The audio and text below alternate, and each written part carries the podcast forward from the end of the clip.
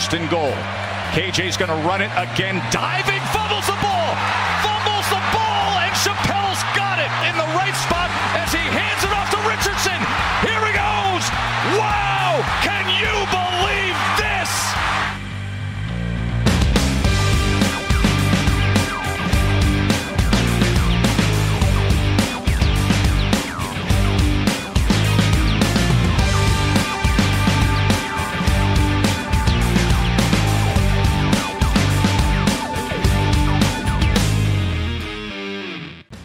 Salut à tous et bienvenue pour ce nouveau rendez-vous du podcast Ball, votre rendez-vous consacré à l'actualité du collège football en français avec, vous le savez, pour cette 238e émission, un focus tout particulier sur la finale nationale universitaire qui s'est tenue il y a quelques jours à peine du côté de Houston. On en revient à peine respectivement avec euh, mon camarade Morgan Lagré qui est avec moi. Salut Morgan.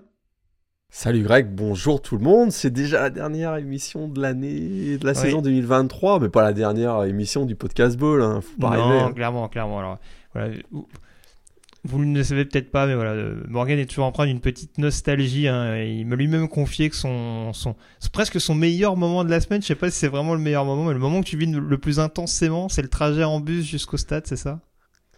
Il y a un petit pincement au cœur parce qu'on Ah, sait que c'est quelque chose qui se termine, mais euh, dans le collège football, quand quelque chose se termine, c'est le début de quelque chose d'autre. Exactement. Apparemment, a priori, on va en parler pas mal aujourd'hui, je pense. voilà, c'est ça. Parce que forcément, il y aura une grosse page, euh, comme je disais, sur cette finale qui a opposé les Michigan Wolverines et les Washington Huskies avec le retour sur le toit du college football euh, pour le programme d'Ann Arbor. On abordera également un peu plus sommairement la finale FCS qui a opposé dimanche dernier, donc South Dakota State à Montana avec des Jackrabbits toujours aussi dominants. Et puis, euh, c'est l'actualité la plus chaude, mais euh, on préférait quand même rester plus sur l'actualité du terrain. Ce sera forcément le moment euh, également à aborder au cours de, cette fin d'émission, à savoir le, départ en retraite annoncé il y a quelques heures à peine de la part de Nick Saban du côté d'Alabama. Donc on pourra revenir un petit peu sur, sur cette nouvelle, euh, nos impressions, re- re- retracer un petit peu le, le parcours de Nick Saban à Alabama et ailleurs, et puis pourquoi pas s'intéresser aux, aux différentes perspectives, puisque Morgan, tu le disais, tout est un, un éternel renouvellement. Tu voulais rajouter? Bah, merci, à, merci à Nick Saban d'avoir attendu, euh, puisqu'on de- on devait enregistrer l'émission hier. Oui. Puis euh, il a attendu gentiment aujourd'hui.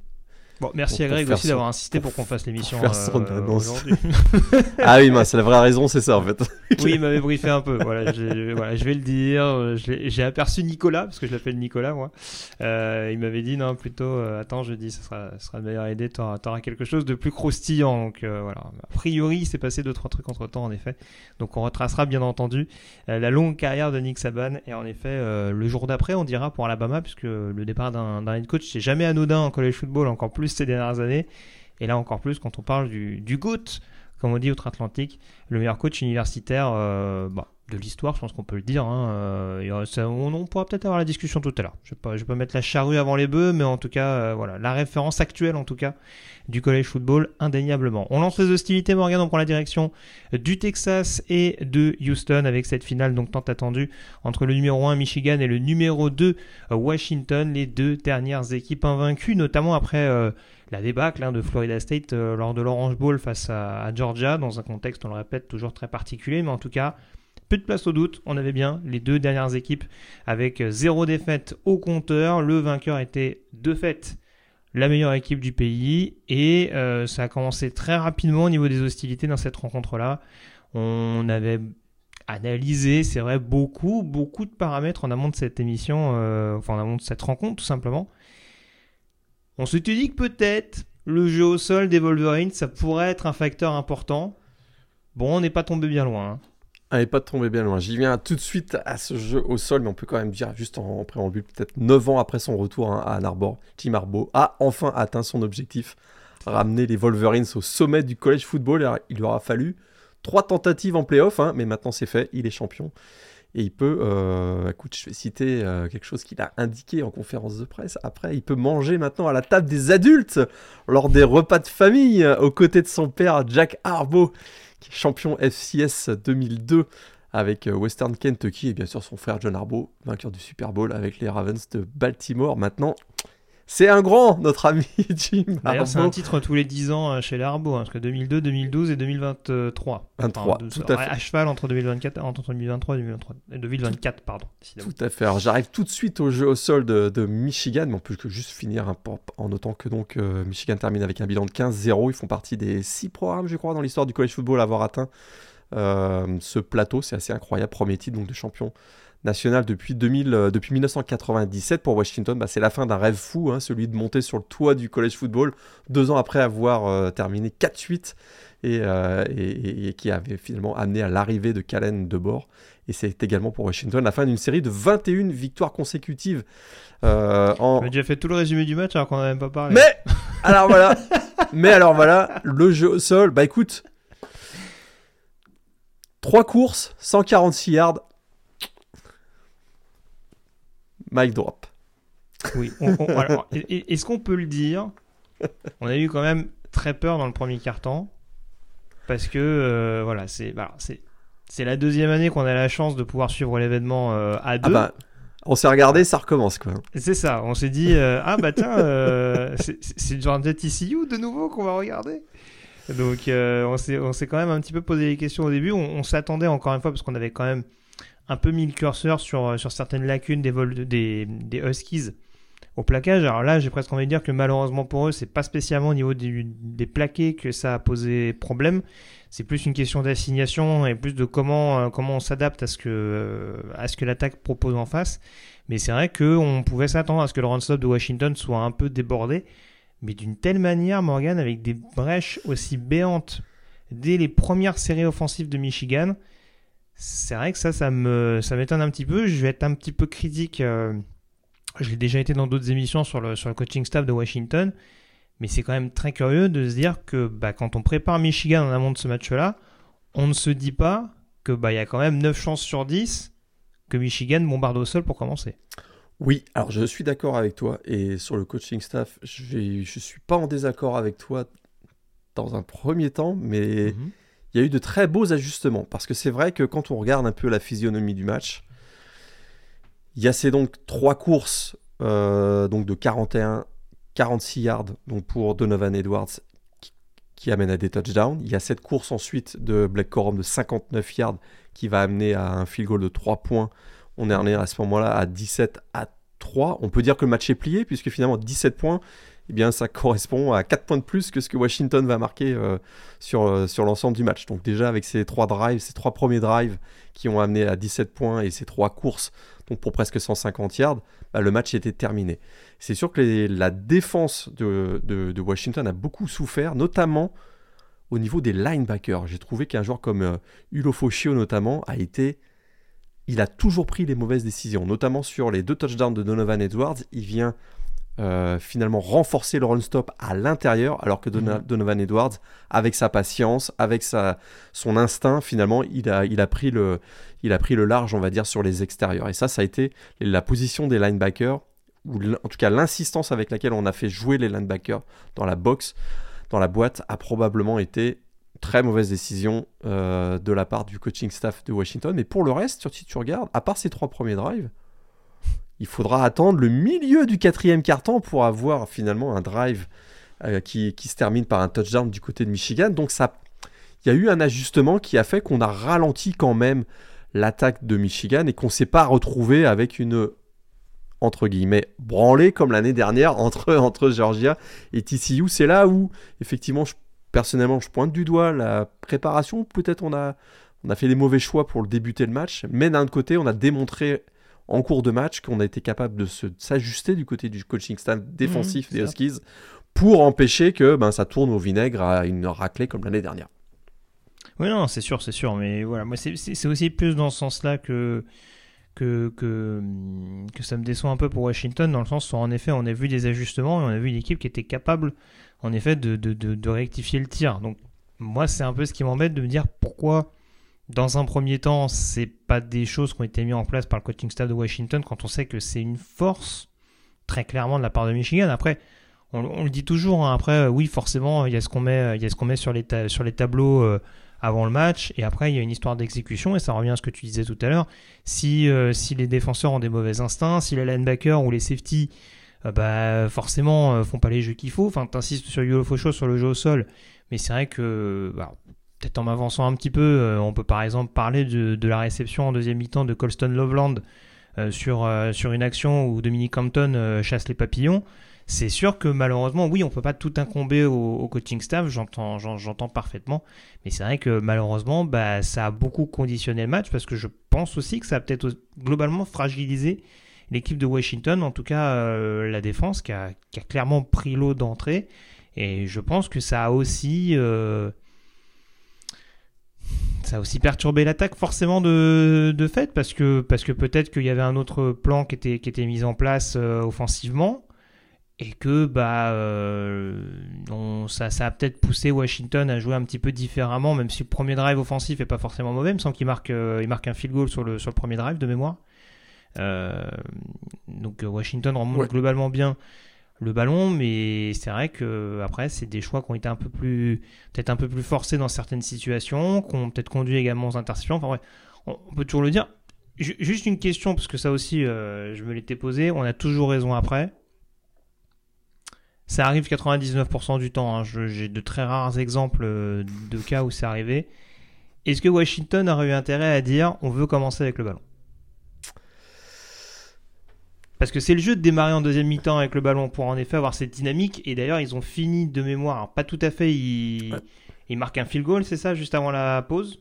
Non, ils marquent un touchdown. Euh, non, juste ils, avant la ils pause. marquent le touchdown juste avant la ça. pause et ils ont le ballon, la possession du ballon au retour des vestiaires. Malheureusement, il y a sur la première possession, il y a cette interception de Will Johnson, C'est ça. euh, donc le defensive back de, de, de Michigan. Est-ce qu'ils auraient dû démarrer après coup avec la possession du ballon, donc ce match après coup, on peut dire que oui, parce qu'effectivement, ils ont couru derrière, ils ont couru après Michigan. Alors, on va peut-être s'attarder tout à l'heure sur le cas Michael Penix Jr. qui malheureusement fait probablement son plus mauvais match de sa carrière sous le maillot des Huskies. Est-ce que c'est en raison de la bonne performance défensive de Michigan ou est-ce que c'est justement les circonstances du match qui ont fait, puisque Washington s'est retrouvé assez rapidement mené au score, qui ont fait qu'il a forcé un peu ses passes, il a peut-être euh, insisté sur vouloir faire des jeux décisifs trop rapidement. euh, Peut-être, on peut pas non plus euh, s'empêcher de penser que le- la blessure de Dylan Johnson, ou en tout cas la, la méforme de Dylan Johnson, plus sa blessure en début de match, ça a eu une incidence sur le plan de jeu parce que c'est un peu ce qu'on avait dit dans la preview, c'est un peu ce qu'on a vu. C'est une équipe qui est devenue assez rapidement unidimensionnelle et, des joueurs comme Will Johnson, comme Miles Henry Steele, euh, Keon Sab, qui euh, je sais qu'on en avait parlé pendant le match, moi je l'ai trouvé super bon, il était toujours euh, bien placé. Même un joueur comme Junior Colson, bah, ils ont fait un super match sur les couvertures. Sur la couverture, peut-être en raison du fait qu'effectivement, on, a- on est devenu assez rapidement unidimensionnel du côté de Washington en raison de la blessure de Dylan Johnson. Mais est-ce qu'avec le ballon, est-ce qu'avec la possession du ballon en début de match, euh, ça aurait changé quoi que ce soit? Ben, Je m'interroge parce que c'est vrai que le premier drive de Washington, ça, c'est- plutôt un bon drive. D'ailleurs, ils, sont, ils se retrouvent dans la zone rouge, si je me rappelle bien. Mais il y a trois, il y a quatre passes manquées de Michael Penix euh, Jr., notamment sur un quatrième, quatrième tentative. Je pense que le receveur de mémoire, c'était Jan McMillan, je ne, si je me rappelle bien. Il, le- il le loupe, quoi, alors qu'il est, il est, il a fait, la- il a créé la séparation avec, le, avec son défenseur adverse et il le loupe très clairement. Et on doit se contenter de, de 3 points au lieu d'un touchdown. Donc, euh, est-ce que ça aurait changé l'issue du match? Je suis pas persuadé. J'en suis pas persuadé pour répondre directement à ta question. Bah, écoute, on va, va peut-être y venir euh, à cette attaque de Washington parce que c'est sûr que forcément, il y a eu l'attaque de Michigan contre la défense de Washington et en effet, on le répète, ça a joué un facteur prépondérant. Plus de 300 yards au sol au total pour Michigan. Deux touchdowns pour Donovan Edwards en première mi-temps, deux touchdowns pour Blake Corum en, deuxième. Euh, cette défense de Michigan, elle a très clairement parachevé le succès global.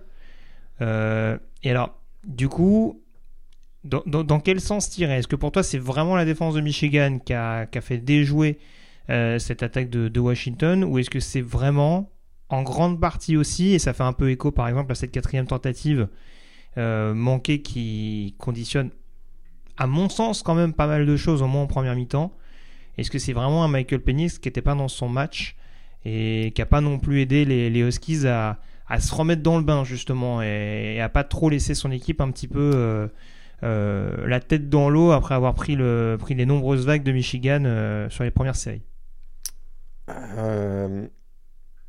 Il est humain finalement notre ami Michael Penix parce qu'on avait, on commencé à en douter hein, après le Sugar Bowl, un Sugar Bowl quasi parfait, un 430 yards, 4 touchdowns contre Texas.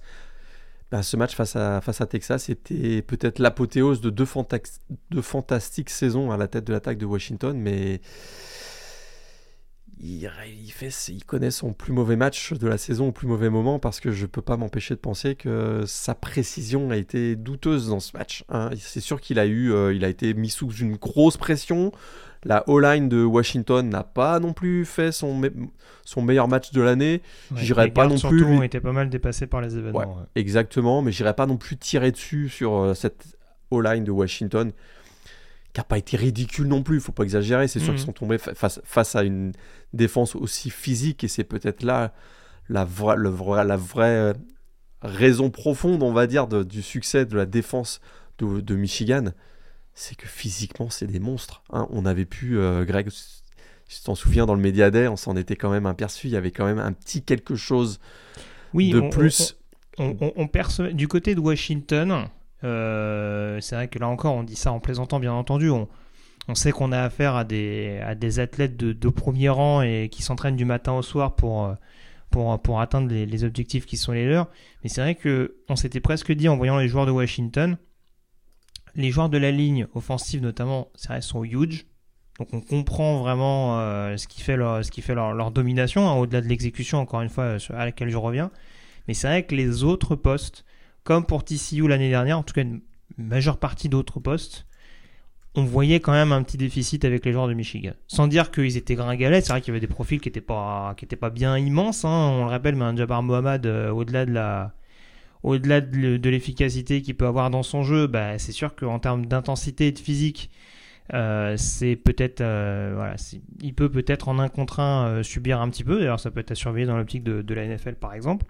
Mais euh, c'est vrai que physiquement, euh, voilà, à mon sens, c'était perceptible à l'occasion du Media Day et ça a été en effet constaté euh, assez durement par Washington, notamment en plus, et c'est ça qui est plus perturbant, c'est aussi par le biais de la ligne offensive qui, comme tu l'as dit, n'a pas forcément démérité. Non. Mais qui a beaucoup été mis sur le reculoir et peut-être qu'aussi, bah, ça n'a pas spécialement mis un Michael Penix en confiance. Ça a peut-être aussi amené à ce jeu un petit peu étrange. Alors, on sait que Washington, voilà, en demi-finale, oui, il y avait un récital, mais face à une défense qui avait presque les mêmes défauts, je dirais, que la défense de, Washington, c'est-à-dire qu'elle pouvait être très permissive dans le domaine aérien, donc peut-être que Michael Penix pouvait se permettre, en ayant un peu plus de temps, de trouver plus la verticalité. Là, contre Michigan, j'ai l'impression qu'on s'est dit, bon, ça, ça tient, on va dire, tant bien que mal du côté de la ligne offensive, ça fait le boulot, mais faut pas non plus garder le ballon 10 secondes, parce que sinon ça peut, ça peut s'avérer coton, et c'est pour ça qu'on a eu plus énormément presque de passe écran et on, était presque étonné de se dire que, bah, à l'instar de ce que faisait par exemple Michigan de l'autre côté, on avait beaucoup plus de passe écran que vraiment de, de jeu sur la verticalité chez les Huskies. Écoute, il suffit de regarder la statistique. Hein. C'est des fois les statistiques euh, représentent la réalité. Je sais que souvent les statistiques sont contestées, mais là, écoute, 27 sur 51 pour 255 yards, 27 passes réussies pour 255 yards, ça fait à peine 5 yards par passe. C'est totalement inhabituel pour Michael Penix. Euh, deux interceptions dans ce match, c'est seulement la deuxième fois euh, cette saison qui se fait intercepter, mais c'est effectivement beaucoup de passes latérales.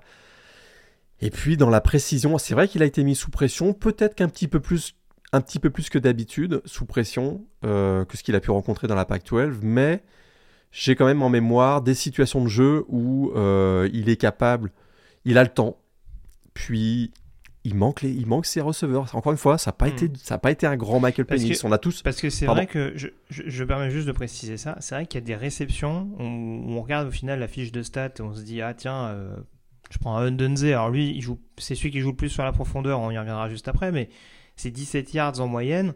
Mais même les autres joueurs qui sont à 8-9 yards, je pense à Westover et à, et à Paul qui a 8-9 yards en moyenne, il y a quand même quelques yards après réception quand même qui sont allés chercher. J'ai souvenir d'au moins 2-3 actions où c'est plus après le, après le catch que vraiment ces joueurs-là sont allés chercher le first down et pas justement sur, euh, sur une transmission directe de la part de Penix.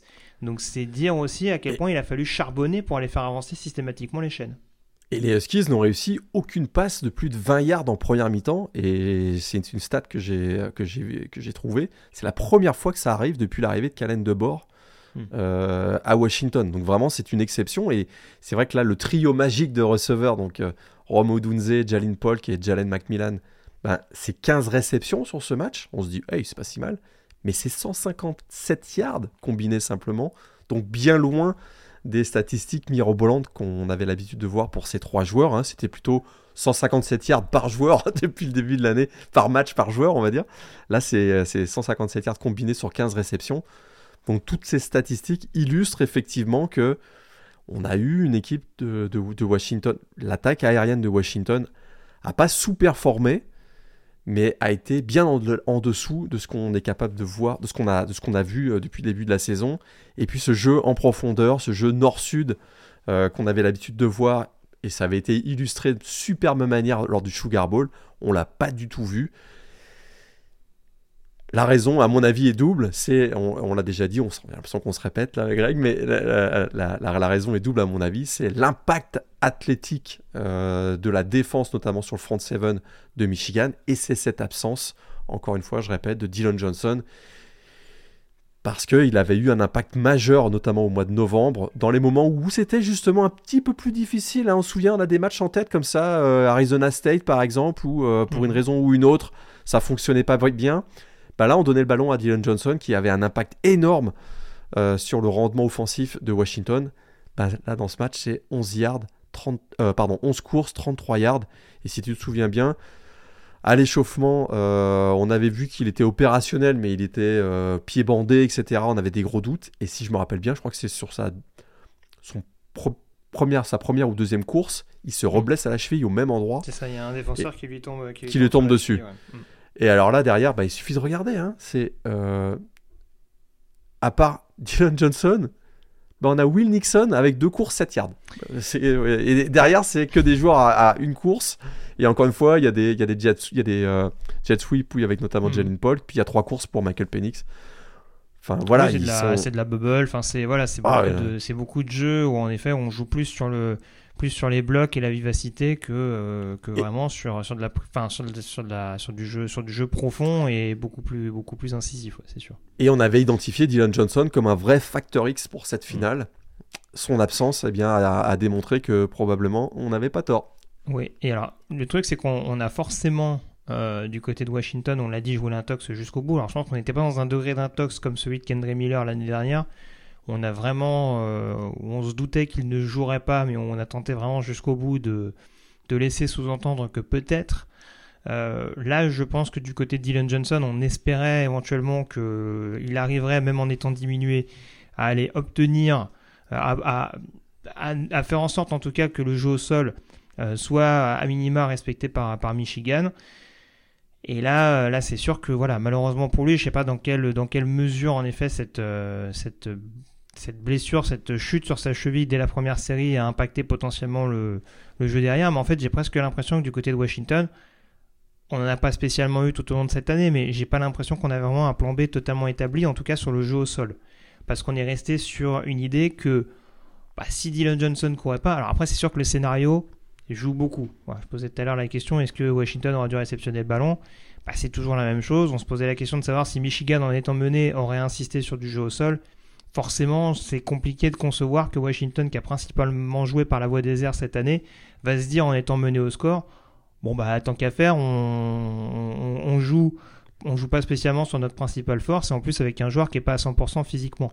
Mais j'ai l'impression que on s'est mis en tête qu'on allait potentiellement compter sur, sur euh, Thibaut Rogers et sur euh, Will Nixon sur ce match-là, mais dans une utilisation très husky, c'est-à-dire des running backs plutôt utilisés sur, le, sur les extérieurs, sur un jeu très écarté.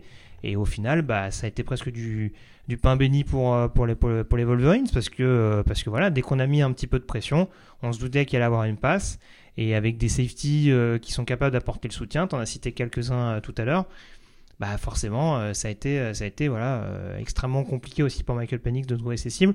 Et je pense qu'à mon sens, ça l'a aussi forcé, et ça s'est vu sur plus d'une action, à forcer un peu trop ses passes quand il fallait justement s'appuyer sur le jeu profond. Et c'est vrai que ça me renvoie un petit peu à, un autre sujet là-dessus.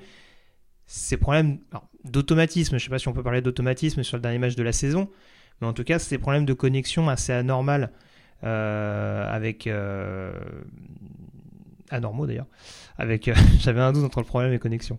avec Donze et c'est vrai que on, s'est vraiment dit, notamment en, en première mi-temps, il manque pas grand chose. Et il manquait il a constamment manqué cette petite étincelle du côté de Washington, ce, fameux catch longue distance de Romo Donze. Alors encore une fois, il y a cette quatrième non convertie alors que euh, Donze était absolument tout seul et que ça aurait clairement redonné un momentum euh, pas inintéressant aux, Huskies. Euh, il y a cette connexion longue distance également où, où fait un catch énorme à une main mais où malheureusement il retombe juste en dehors des limites du terrain. Il y a cet autre catch qui est, euh, qui est obtenu en deuxième mi-temps, mais qui est, systématique, qui est euh, automatiquement annulé par la saisie euh, de, de, Rosengarten. Donc malheureusement, c'est aussi des éléments qu'on fait que du côté de Washington, certes, on n'était peut-être pas au point d'un point de vue coaching par rapport à tout ce qu'on a dit avant. Certes, on était diminué d'un point de vue physique et au niveau du, du poste de running back et ça a privé de cette alternance. Mais en plus, il y a eu ce petit manque de, de réussite, entre guillemets, pas forcément tout le temps, mais en tout cas, ces éléments qui tournent dans le bon sens, ces choses qui font que bah, d'un match où tu sembles euh, en difficulté, bah, tu arrives à faire front et à tenir jusqu'au bout. Et je pense qu'à partir du moment où il y a eu euh, notamment cette saisie de Rosengarten, hein, parce que je pense que la deuxième interception de Senristi arrive peu de temps après, bah, le, match a, le, match, le match a complètement changé. Quoi. À, à, mon, à mon sens, le point, le, point culminant de ce match, c'est la réception de Colston Loveland qui, qui ah bah, valide définitivement la bonne série de Michigan et, euh, notamment le premier touchdown de, de Blake Corum. Exact. Mais, euh, mais c'est sûr que euh, voilà, il y a systématiquement eu ces opportunités manquées et comme tu le disais tout à l'heure, c'est sûr que bah, commencer la deuxième mi-temps, la deuxième mi-temps quand tu viens de marquer un touchdown juste avant par l'interception de Will Johnson, voilà, Washington n'a jamais vraiment pu faire peur à cette équipe des Wolverines sur le long terme en fait. Ouais, même si le score, un petit peu à l'image du Rose Bowl, hein, on, se l'était dit aussi euh, pendant le, pendant le match, finalement, euh, alors que Michigan semblait vraiment largement dominer le match. Euh, on s'est dit, il à se faire peur, ouais. On était encore à 20-13 en milieu de quatrième quart-temps, hein, hmm. jusqu'à effectivement cette réception de Loveland, suivie par le, touchdown donc de l'inévitable Black Corum qui a porté le score à 27-13 à 7 minutes de la fin. là, on s'est dit que Washington n'y arriverait pas, mais mais effectivement, euh, on était, écoute, 20-13, euh, on était à un, fumble, une interception, euh, un, mauvais jeu de, de se retrouver peut-être dans une situation où Washington pourrait égaliser, un petit peu comme Alabama l'avait fait lors du Rose Bowl. Même Alabama était même passé devant Michigan, on s'en souvient. Mais là, ça ne s'est pas produit et bien que Michigan, je reprends tes mots. On, a peut-être été aussi plus discipliné sur les équipes spéciales. Ouais, bah, voilà, il n'y a pas eu cette, effectivement cette balle dans le pied qu'on s'était mis lors du Rose Bowl du côté de Michigan. Et effectivement, euh, après, euh, euh, voilà, on a joué à se faire peur, que je reprends tes mots, mais finalement, bah, Michigan, parce qu'il faut quand même retenir ça, Michigan a été plus fort que Washington sur ce match, c'est pas plus compliqué. Dans quasiment tous les domaines, ils ont été plus forts. Même, on n'a pas encore parlé de JJ McCarthy. Mais j'allais y venir justement parce que j'allais te poser la question. En effet, voilà, Michael Penix, on a à peu près évoqué les, différents points qui, qui n'ont pas permis en effet aux, aux Huskies de, de, pouvoir franchir le, cap. Comment tu as trouvé son match globalement? On a presque envie de se dire qu'avec un jeu au sol comme celui-là, euh, il n'avait pas spécialement besoin de forcer son talent. Quoi. Bah, il a fait du JJ McCarthy. C'est-à-dire que c'est pas flamboyant. Hein. Écoute, sa stat euh, finale, c'est 10 sur 18, 140 yards. Mais c'est efficace. Est-ce qu'on peut dire que JJ McCarthy avait un plan? Parce que du coup, euh, j'ai pas pu le placer dans mon titre. On n'a pas plus. voilà. Il avait un plan, mais et, Écoute, c'est un peu sa marque de fabrique. Il est clutch au bon moment. On se souvient de cette passe sur Roman Wilson lors du Rose Bowl. On se souviendra également de cette passe euh, sur euh, Colston Loveland euh, dans, ce, dans cette finale nationale qui a amené à ce long drag donc de 71 yards qui a été conclu ensuite par, par, par Blake Corum. Il a cette faculté à réussir la bonne passe avec la, précision, la, bonne précision au bon moment. Il paraît que c'est la définition des clutch players. Donc, euh, donc écoute, je m'emballe pas outre mesure sur JJ McCarthy, mais j'observe quand même que dans les moments euh, clés des rencontres de Michigan, on va dire sur les, sur la dernière saison, il a, il a, il a répondu présent. Et ça, c'est la marque des, des, des, grands quarterbacks quand même. Même si, encore une fois, il n'y a pas de comparaison entre le bras gauche ultra puissant de Michael Penix et, celui et le bras droit de, JJ McCarthy. Mm. Mais encore une fois, c'est pas non plus une mécanique fait sensationnelle hein, du côté de JJ McCarthy, mais je répète encore, il est clutch euh, au moment où il, le, où il, le, faut. Et ça ça viendra écoute ça viendra le suivre à mon avis dans son dans son dans son futur. Est-ce que son futur sera du côté de Michigan ou est-ce qu'il sera du côté de la NFL ça on peut pas le dire aujourd'hui. Mais il aura voilà il sera il aura ça autour de lui qui va l'accompagner euh, pendant euh, son voilà pendant le futur de sa de sa carrière. Pour moi, à mon sens, il y, a, quand même un parallèle à faire. Il y a, une ressemblance avec Stetson Bennett de Georgia, plus, plus le Stetson Bennett de 2021 que celui de, l'année dernière, où, on s'appuyait beaucoup plus sur le jeu aérien des Bulldogs de la part de, de Monken. Mais il y a ce côté, en effet, voilà, je peux être capable de prendre les bonnes décisions. Euh, je peux être capable de pas trop en faire. C'est vrai que McCarthy, tu parlais notamment des bonnes passes, les bonnes actions en règle générale, parce que j'ai souvenir notamment de cette troisième tentative où il est dos à son embut et où il va euh, aller chercher 15 euh, ou 20 yards au sol pour aller chercher la première tentative. Il fait, il fait deux courses de suite. Et c'est anodin parce que derrière Michigan doit punter, mais c'est pas la même chose si Michigan doit punter euh, près des 50 que si Michigan doit punter juste devant son embut face à une équipe de Washington qui potentiellement peut reprendre le momentum à n'importe quel moment et qui d'ailleurs marque son touchdown de mémoire sur une quatrième, je crois, non convertie euh, peu de temps avant par les Wolverines. Donc, c'est des, des micro-détails, c'est des choses qu'on voit beaucoup moins forcément que les actions en tant que telles. Mais en effet, je te rejoins, voilà, c'est sûr que il y a une maturité qui pouvait poser question l'année dernière. Il faut dire qu'il a, on rappelle quand même, il a été parachuté dans, dans, une position de starter quand même de manière un peu euh, étrange. Hein. Il partageait les snaps avec Ed McNamara euh, il y a deux années. Finalement, on a mis un coup de chausson à McNamara l'année dernière euh, en lui disant bon ben maintenant c'est bon, t'es notre homme. Avant, avant, le avant le malheureux incident, on dira de TCU et ses, et deux pick six concédés. Là, très clairement, voilà, on est dans cette espèce de maturité qu'on avait fini par voir du côté de, Stetson Bennett, du côté d'Athènes. Euh, je pense qu'il a un potentiel plus intéressant. Il est plus jeune déjà que, que, Bennett au, moment, au moment que j'aborde. Mais, euh, mais c'est sûr que oui, c'est clairement, clairement un joueur qui, sait euh, aussi faire du bien à son attaque en amenant un petit peu de, de calme, de sérénité, sans, trop, voilà, sans trop forcer le jeu. Hein, on a vu que ça a failli lui coûter cher en début de match lors du Rose Bowl. Là, il n'y a pas eu de décision euh, extrêmement farfelue de sa part. Donc, euh, donc globalement, oui, ça, ça complète le bon travail d'ensemble fait de la part de Michigan. Et ça me renvoie à l'autre question, Morgan, justement, c'est l'avenir un petit peu de cette équipe de Wolverines. Tu avais commencé en introduction à, à, nous rappeler un petit peu les, le parcours tortueux parfois de, de, Jim Harbaugh, on le répète, donc c'est euh, neuvième saison qui se termine du côté de Michigan. Neuvième, euh, les six premières euh, où il était vraiment euh, sous le feu des critiques parce que l'équipe ne gagnait pas contre Ohio State déjà et était loin des. Même contre Michigan State, des fois c'était un peu compliqué. Ouais. et atteignait pas les, objectifs. Puis il y a eu à partir de, de, ouais, de 2021, ça, ça, voilà, ça a basculé. Et ils mm. ont fait trois, trois playoffs, trois participations aux playoffs Il y a cette saison vraiment Covid en 2020 où ils font un bilan de, de victoires pour quatre défaites hein, dans la saison très tronquée par, par la crise sanitaire où là vraiment on s'est dit bon bah malgré l'échantillon très faible de match, euh, ça sent on n'est quand même pas sur une grosse dynamique. Et paradoxalement, voilà, ça, ça, a vraiment symbolisé.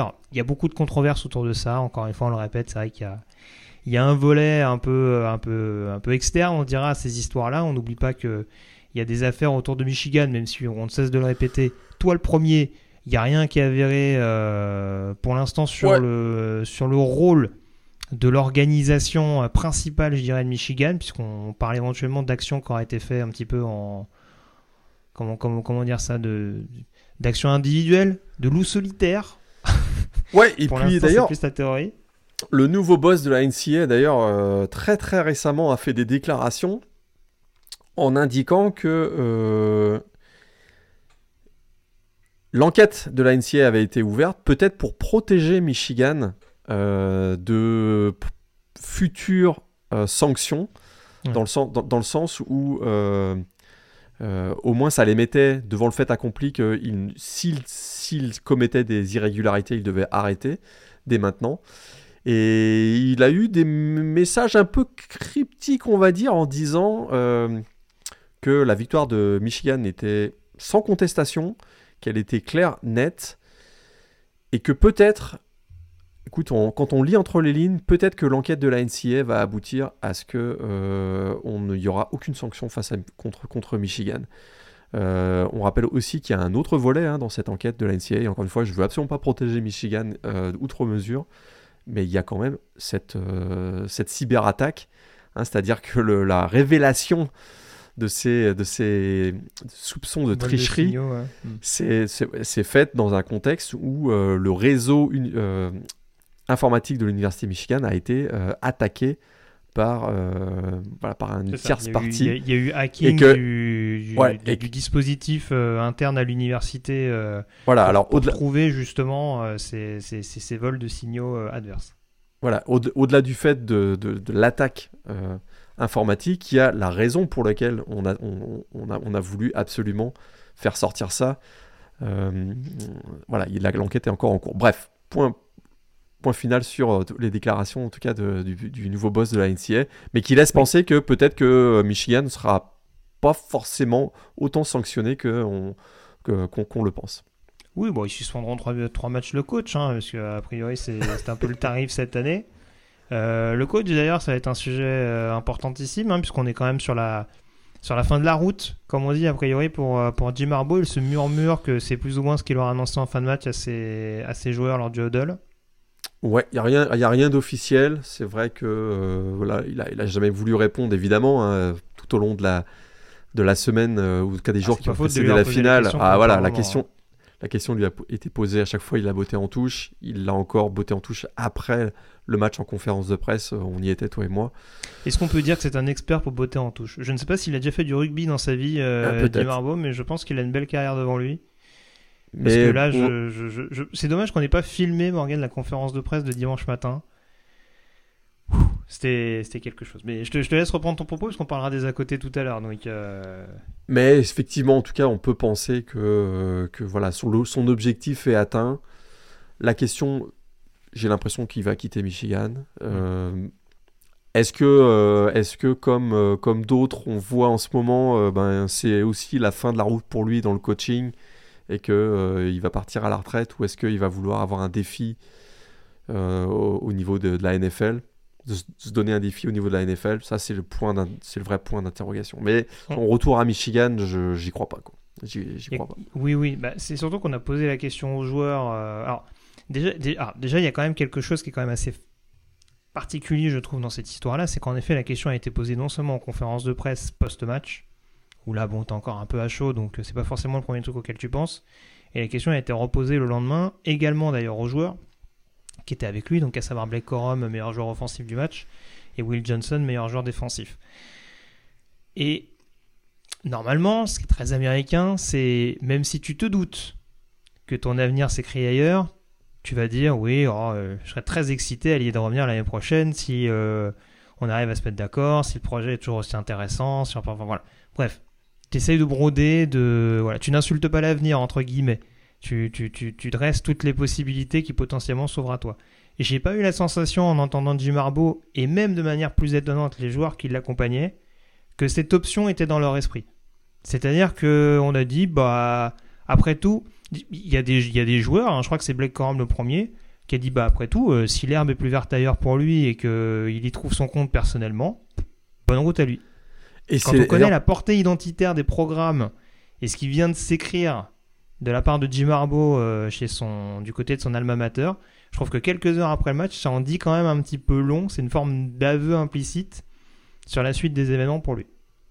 Et c'est d'ailleurs comme ça que moi j'interprète que c'est soit la NFL, soit la retraite, parce qu'il n'y a jamais eu l'impression, on n'a jamais eu ressenti que mhm. l'option de rester à Michigan était sur la table. Parce que si, si, son, si son avenir n'est pas, où il y a un point d'interrogation euh, quant à son avenir dans la NFL, bah, quand on est head coach et qu'on veut continuer de coacher, on garde l'option de dire bah ouais, je me vois très bien rester à Michigan, même, si, ça, n'arrive pas. Là, on a, absolument.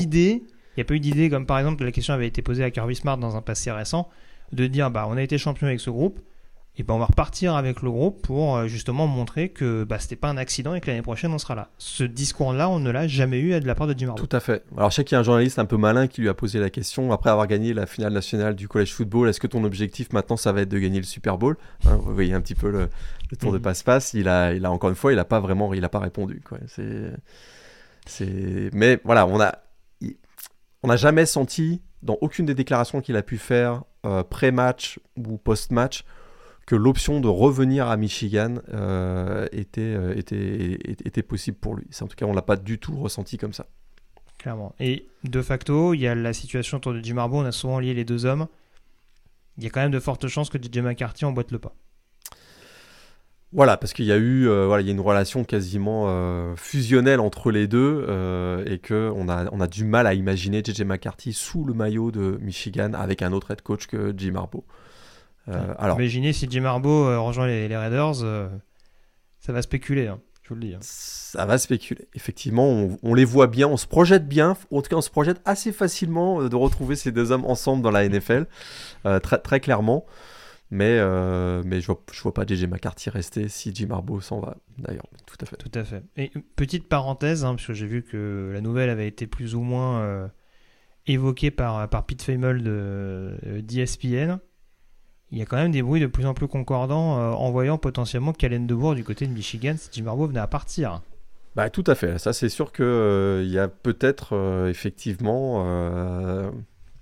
Bah, Calen Debourg, hein, c'est une, ascension fulgurante, hein, on, va pas, mm. va pas se mentir. Et il y a d'autres, il y a d'autres programme qui pourrait être attiré par Calen de Bord. oui, euh, peut-être un programme dont on va parler un peu plus au sud, un petit peu plus au sud, mais effectivement, mais c'est vrai ça, que ça fait sens parce que on rappelle qu'il a cette expérience dans la Big Ten, hein, là où il a notamment coaché Michael Penix puisqu'il euh, était à Indiana. Il a coaché également à c'était Eastern Michigan juste avant, juste, euh, il, me semble dans son ouais. Et puis il y a un peu plus tôt dans sa carrière. Il y a une autre dimension aussi qui, peut lier Michigan à, Washington, et c'est quelque chose que Marc euh, Grégor, donc le, photographe qui nous accompagnait sur place, nous a, aussi rappelé, c'est qu'il y a des liens très forts entre les deux universités sur le plan académique. Hein. Ce sont deux facs qui, ont des hauts standards, et dans le choix du coach, euh, bien, cette dimension de standard élevé est aussi considérée et prise en compte lorsqu'il faut choisir un, nouveau, euh, un nouvel head coach. Alors faire venir un head coach de Washington pour rejoindre Ann Arbor, ça fait aussi du sens sur ce plan-là. Hein. C'est aussi quelque chose qui est, qui est à, mentionner, ce lien qu'il peut y avoir entre les deux universités, euh, Michigan et Washington. Sur le plan académique, il y a beaucoup d'interactions qui se font entre les deux, universités, et notamment parce que euh, voilà, il y a des hauts standards académiques. Donc euh, ça, ça, ça, ferait du sens. Ça ferait du sens, mais il, il, peut y avoir, il pourrait y avoir d'autres options, mais ça ferait du sens. C'est sûr, mais en tout cas, euh, ça laisse sous-entendre quand même malgré tout une intersaison extrêmement intéressante à suivre, et pour Michigan et pour Washington, parce que euh, si ça pourrait lier les deux programmes, euh, la situation des Huskies, on s'en doutait un petit peu avec notamment le nombre de départs offensifs qui sont prévus pendant cette intersaison. J'ai quand même vu des, des top 25 way too early, comme on l'appelle aux États-Unis. avec Washington qui était classé numéro 25. Hein. donc visiblement, on s'attend à une dégringolade au pays de l'oncle Sam comme un petit peu celle qu'on a vécue de TCU l'année dernière, hein, sans toute chose étant euh, égale par ailleurs, on va dire. Euh, il, peut y avoir, euh, il, peut y avoir un gros drop de Washington l'année prochaine, particulièrement si, si de Bois, si Calen s'en va. Et d'ailleurs, si, c'est le cas, si vous étiez un peu essoufflé par le coaching carousel du mois de décembre. je pense que là, ouais, je pense que le reste va vous, vous achever complètement parce que avec les, les postes qui pourraient s'ouvrir à Michigan, Washington, les deux finalistes, plus celui à Alabama dont on va parler tout à l'heure, attention à l'effet domino. Hein. Bah c'est ça. Plus, plus forcément les coachs qui pourraient atterrir dans un de ces trois programmes. Euh, ça va être forcément à, surveiller. Pour terminer un petit peu Morgan, on en profite pour féliciter euh, Emery Kumba, defensive end français qu'on a eu la chance de rencontrer notamment au, au Media Day, euh, entre autres samedi matin, et euh, qui devient, si je ne me trompe pas, hein, le premier français champion universitaire en première division. Ah bah à ma connaissance, euh, c'est du jamais, effectivement, c'est du jamais vu. il était très très heureux. il a contribué aussi à sa façon puisqu'il a joué un match en tout début de saison face à East Carolina. Il y avait tellement, on en avait parlé, tu en avais parlé avec lui lors du Media Day, il y avait tellement de concurrence sur la ligne défensive que ben, il a profité avant tout de cette première saison euh, à Ann Arbor pour apprendre avec des joueurs comme euh, Stewart, hein, il nous en a parlé, qui, qui était Mhm. un peu son grand frère, ou en tout cas celui, avec elle, celui qui l'inspirait beaucoup. Mais il a quand même contribué euh, et il a beaucoup appris, je pense, pendant cette année. Et écoute, il fait partie Ouais. de tous ces joueurs qui ont été champions et il pourra dire jusqu'à la fin de ses jours qu'il a été champion NCA avec Exactement. Michigan. Et puis- mais c'est vrai que forcément, on retient souvent ce qui se passe sur le terrain et le fait, par exemple, qu'il soit redshirté, mais euh, ça participe aux entraînements hein, quand même. hein. Il y a les Ah, teams, tout absolument, ça. euh, voilà, c'est aussi ce qui permet aux, aux attaques et aux défenses respectives euh, de, de répéter un petit peu les gammes. Donc euh, voilà, c'est Ah s'il y a bah. des rosters aussi importants en football américain et le college football ne fait pas exception à ça, ça nous, ça nous a beaucoup, ah, ça nous a beaucoup amusé, pardon, parce que justement, on a regardé la différence au niveau de la taille du roster de Michigan et de celle de Washington. Il y a quasiment deux fois plus de joueurs. Donc euh, s'il y en a un peu plus, c'est aussi pour une raison. Voilà, c'est pas juste des c'est pas juste des joueurs qui viennent prendre euh, ce qui reste dans le frigo ou ce genre de ce genre de choses quoi. Donc, Bah, les- euh, voilà. Les, les grands boxeurs de l'histoire ont eu des grands sparring partners qui, les ont, qui, qui les ont poussés dans leur, dans leur retranchement. Voilà, mais c'est sûr que voilà, on, on souhaite le meilleur de nouveau à Emmerich, on le félicite de nouveau et on lui souhaite le meilleur. Voilà, il y- y avait beaucoup beaucoup de concurrence sur cette ligne défensive et voilà, on, on a hâte, on, on espère vraiment euh, pouvoir le voir disputer un peu plus de snaps Super. dans les mois à venir au sein de cette de cette défense hyper compétitive. Un gars super sympathique, super accessible. Écoute, euh, on a quoi? On a discuté avec lui une dizaine de minutes environ. Euh, moi j'ai adoré ça. Je l'ai trouvé, je l'ai trouvé formidable. Il était super détendu et super accessible. Il a, il a répondu à tes questions avec, avec plaisir. Moi j'ai, c'était la première fois finalement que je rencontrais Emeric et je, l'ai trouvé. Je l'ai recroisé juste après le match d'ailleurs, en- après les, après les, après les célébrations. Puis j'étais, moi j'étais très content pour lui.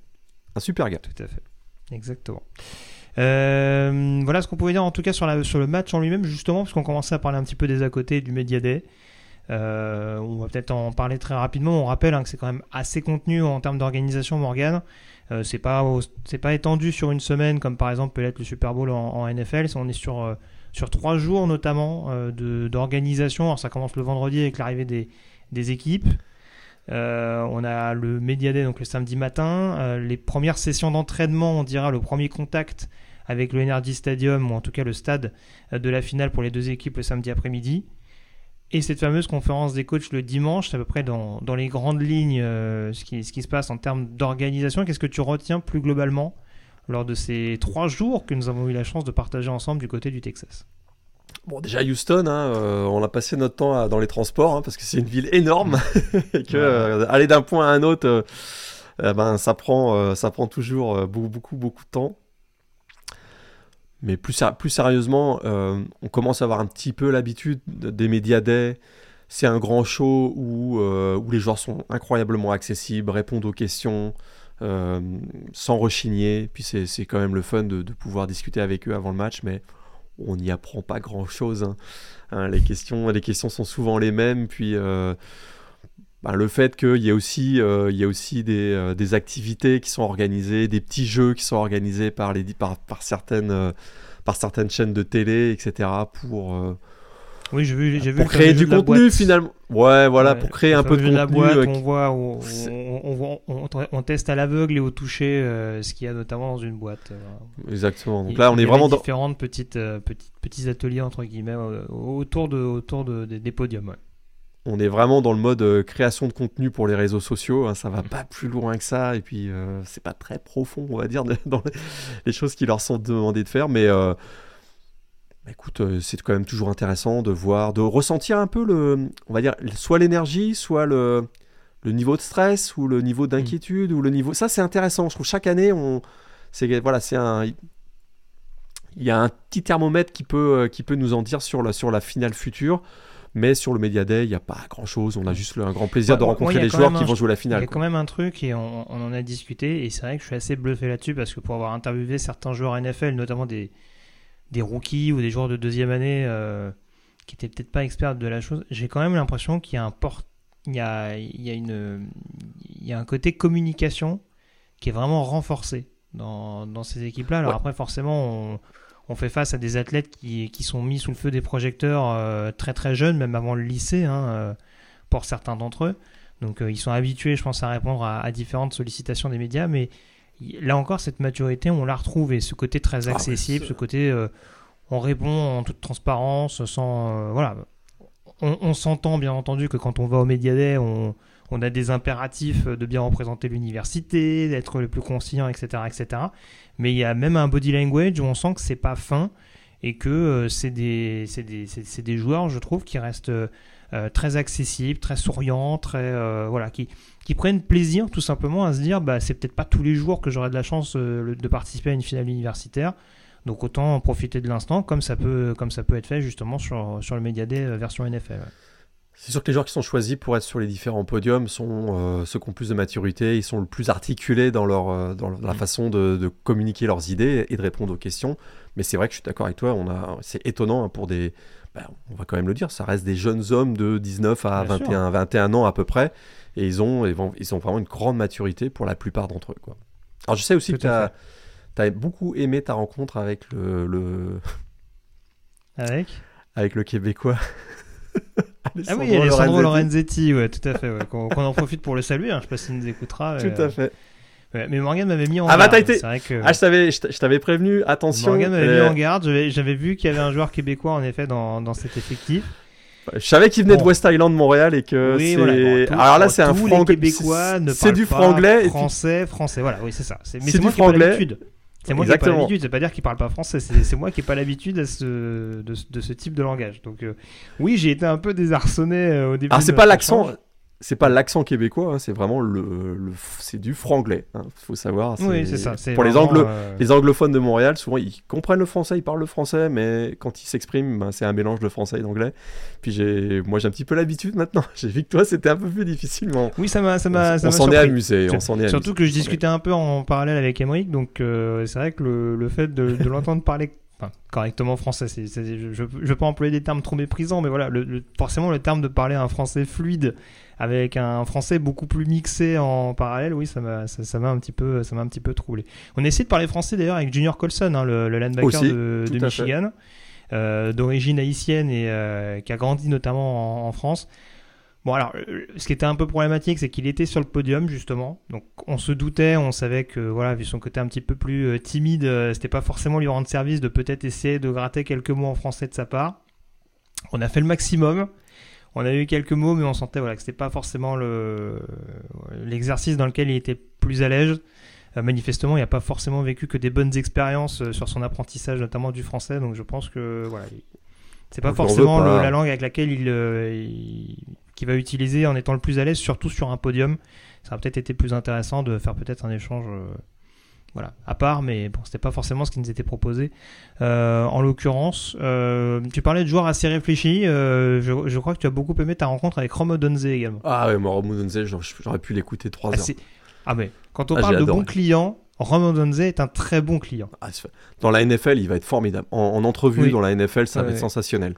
Je pense d'ailleurs que cette capacité à exprimer ses idées clairement et de manière articulée, pour lui dans le processus draft. Hein, il n'y a pas uniquement que la fête au bestiaux, euh, le, le combine, pardon.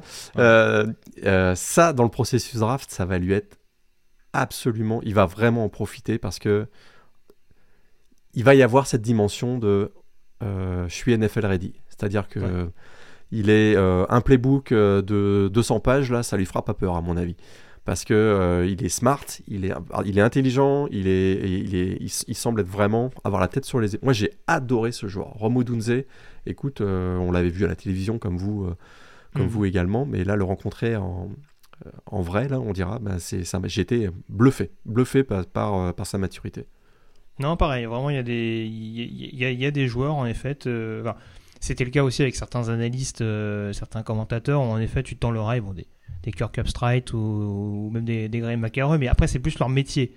C'est vrai que écouter des joueurs euh, qui prennent le temps d'analyser les choses de manière très réfléchie, euh, comme, comme Rodonze peut le faire, c'est vrai que c'était assez plaisant. Euh, dans un registre différent, c'est vrai que j'ai beaucoup aimé également les, interventions de, de, Chris Jenkins hein, du côté de Michigan, qui lui aussi, je pense, niveau processus draft, il devrait marquer des points. Voilà. Ouais. On sent qu'il a une tête bien faite. Apparemment, euh, le consensus global au niveau du vestiaire de Michigan, c'est que c'est un peu euh, la bête de l'équipe. Donc je pense que globalement, je me fais pas trop de soucis. On parle potentiellement d'un premier tour de draft, en tout cas on lui souhaite. Mais, euh, mais voilà, c'est sûr que c'était des rencontres assez, assez intéressantes, intéressantes à voir au cours de, de, ce Media Day. tu veux peut-être parler d'autre chose? Ah, Parle-moi un petit peu de cette conférence de presse où il a fallu que, il a fallu que je te, je te, je te secoue un petit peu deux trois fois pour pas que tu t'endormes.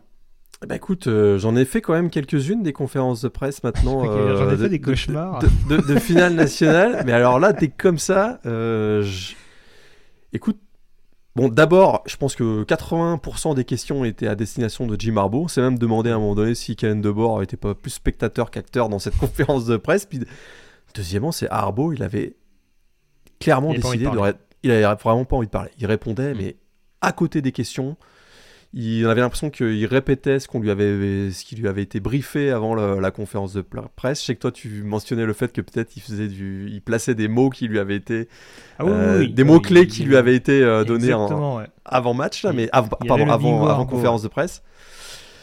Euh, bah là, c'était, moi, j'ai le souvenir d'avoir eu, on avait aussi, on en a aussi discuté toi et moi après cette conférence de presse. J'ai le souvenir de conférences de presse où vraiment Kirby Smart, euh, Nick Saban, même avec Dabo Sweeney, etc., où là, il s'ouvrait davantage sur les différents sujets qui font, qui font l'actualité du college football euh, avec, euh, avec liberté, on va dire. Bah, pas du tout, là, ça a été vraiment mais plat, plat, plat. Ça a duré 30 minutes et finalement, quand ça s'est terminé, tout le monde, en tout cas moi en premier, ouf, ouf de soulagement, c'est le cauchemar est enfin terminé, quoi. à ce point-là.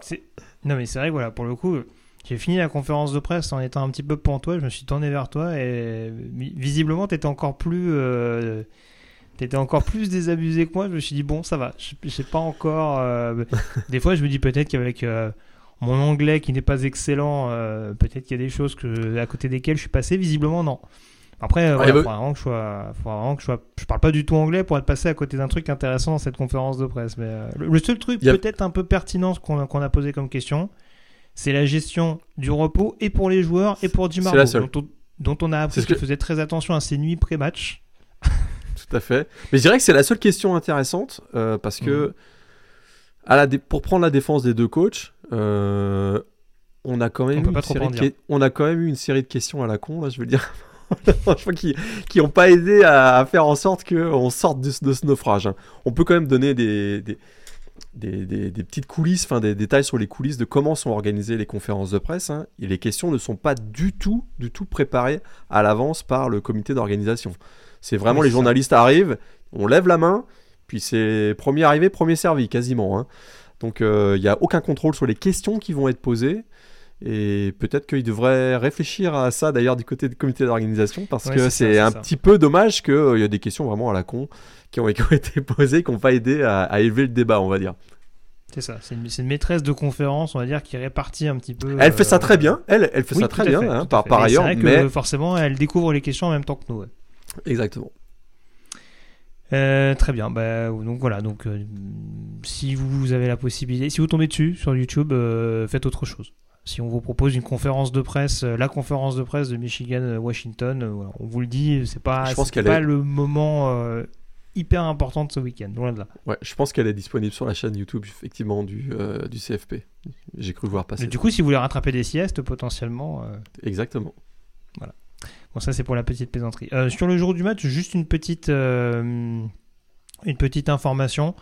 on s'interrogeait notamment sur l'ambiance. Sur autour du, autour du stade, sur notamment l'affluence de, des deux équipes. On l'a plus ou moins dit lors de la vidéo qu'on a postée sur les, sur les réseaux sociaux en amont de la rencontre. Il y avait quand même une très forte euh, communauté Wolverine, si je peux parler ainsi, euh, dans les travées du Energy Stadium. Il y avait du répondant? Ouais. Mais bon.